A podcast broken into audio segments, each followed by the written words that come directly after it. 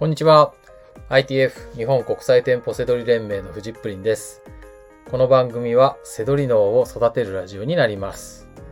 本日のテーマは、利益商品は棚のゴールデンゾーンから上下左右に移動するという内容になります。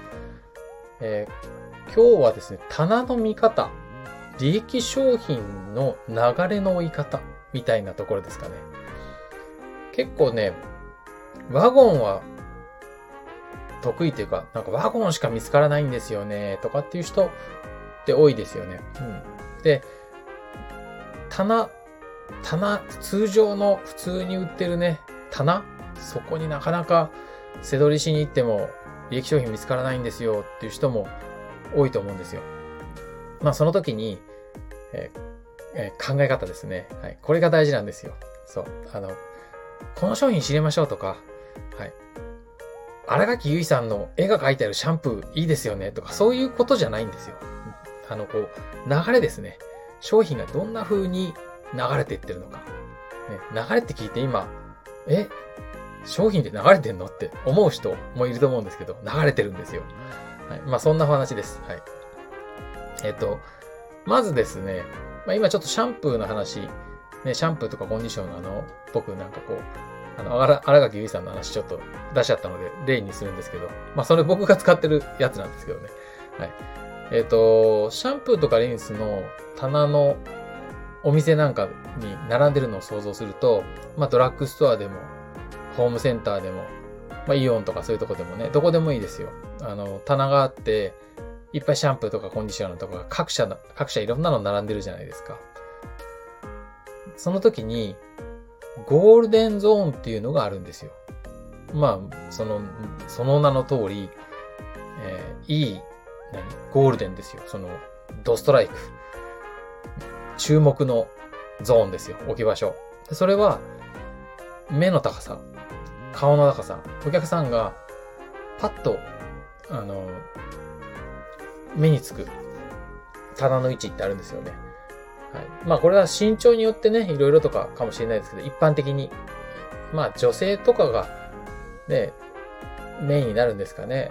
はい。で、えっ、と、そこがゴールデンゾーンとして、例えばメーカーの方とか一番置きたいとこですよ。あと新商品。これから売り出したい、売り出したい商品は、そのゴールデンゾーンに置きたいですよね。あの、もう、そこを確保してもらいたいわけですよ。あの、各社。うん。で、まあそこがじゃあメインの一番のとこだとするじゃないですか。でも、えっ、と、まあ、残念ながらこのゴールデンゾーンは我々にとっては、非常にどうでもいい場所なんです。新商品だから。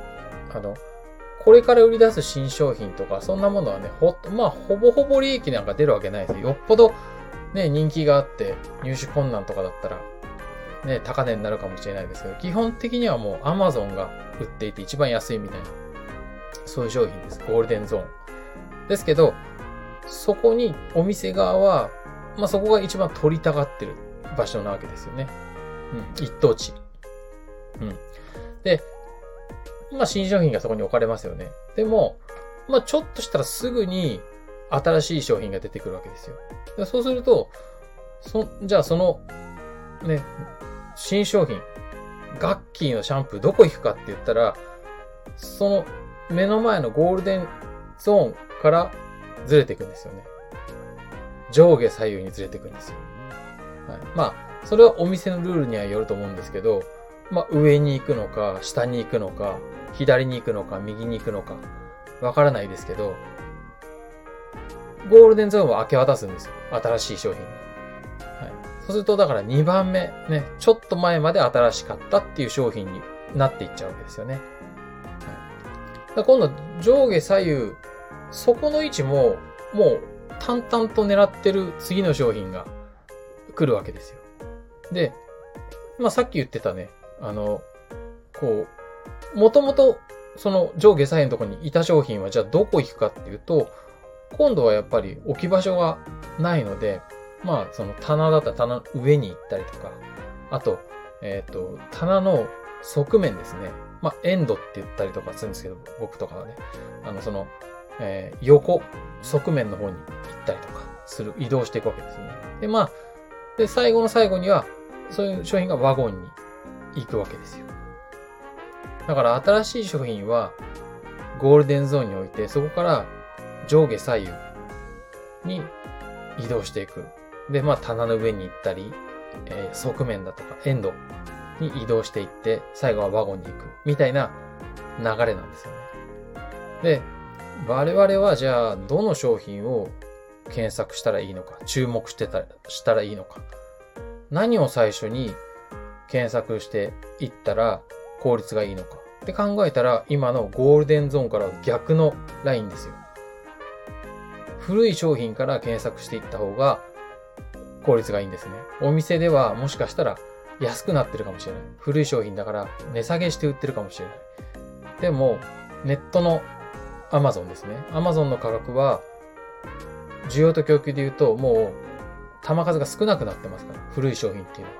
現行商品はね、もう山のようにありますけど、ね、廃盤商品になってきてるシャンプーとかそういうのっていうのは、もう数が少なくなってきて、もしかしたらプレチになって、プレミアム価格で高値になってるかもしれない。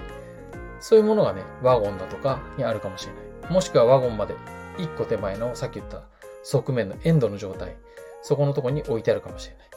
まあ、そんな感じでね、こう逆算していくんですよね。はい、この流れですね。はい、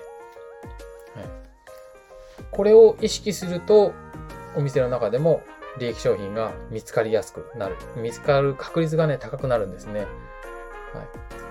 これはね、あの、えー、店員さんがいかに置き場所がないかっていうことを意識しなきゃいけないんですね。そんなこと意識しないじゃないですか、普通。でもあの、せどり、僕のやり方はですね、あの、店員さんとかお店側の立場に立って考えるんですけど、まあ本当に商品、世の中の商品ってどんどんどんどん新商品が出てくるんですね。まあ、例えばちっちゃいホームセンターとかもありますよね。大きいカインズホームとかのドーンっていうんじゃなくてもね、もっとちっちゃいホームセンターとかで、なんか、品揃えとか少ないんじゃないかなと思うようなちっちゃいコメリとかね、ありますよね。そういうとこでも、もう、もう、ひっきりなしに新商品っていうのはどんどん出てきて、メーカーはどんどんどんどんもう棚に置きたがってる。はい、で店員さんはどうするかっていうと、もう常に商品の置き場所に困ってるんですね。はい。だからそこ、そこのとこでじゃあ店員さんだったらどこに古い商品を置いていくのか、そこがね、注目の、あの、注目するべきところなんですね。まあこういうことね、わかるとね、もう店員さんとかの、あの、動きとか見ててもね、ダメだよ、そんなとこ置いちゃ、置いちゃって思うんですよね。あの、その、はい。あの、誰も買わないよ、そんなとこ置いたってね、とかね。あの、そういう目でね、どうしても見ちゃうんですよね。僕が店員さんだったらやっぱり、あの、1個前、2個前の古い商品をどうやって目立たせるかね、どうやったら売れるかね、それめちゃくちゃ考えますけどね。うん。だって、ゴールデンゾーンはどうしても新新しい商品に、ね、明け渡すでしょ？で、そこはやっぱ売れていくんですよ。で、そうするとやっぱり、古い商品、2番目、3番目ほどずれていくんで、まあそこで値下げするにしろ何にしろやっていくんですけど、でも全然やっぱり目立たないですよね。だから、ゴールデンゾーンで値引きしてたら目立ちま、目立ちますけど、どんどんどんどん外れていったところで値引きしてるから目立たないんですよね。それいかにね、売ろうかって考えます。はい、でもね、僕みたいな考えで店員さんだったら、我々の商売は上がったりなんですね。はい、あの、気づかないところに、結局、値下げ商品っていうのは、どんどんどんどん移動して、はい、なんかこう、置き場所がないところで値下げして、利益商品っていうのはあるんですね。だから僕の違和感のせ取りっていうのは日本全国どこでも通用するんですけど。はい。まあそんな話です。はい。まあ、こんな風にね、商品がどんな風にね、流れていくのかね、あの、見えてくるとね、違和感せどりも楽しくなってきます。はい。まあそんなね、利益商品の追い方、ね、そんなお話でした。はい。ということで本日の放送は以上になります。最後までご視聴いただきましてありがとうございました。バイバイ。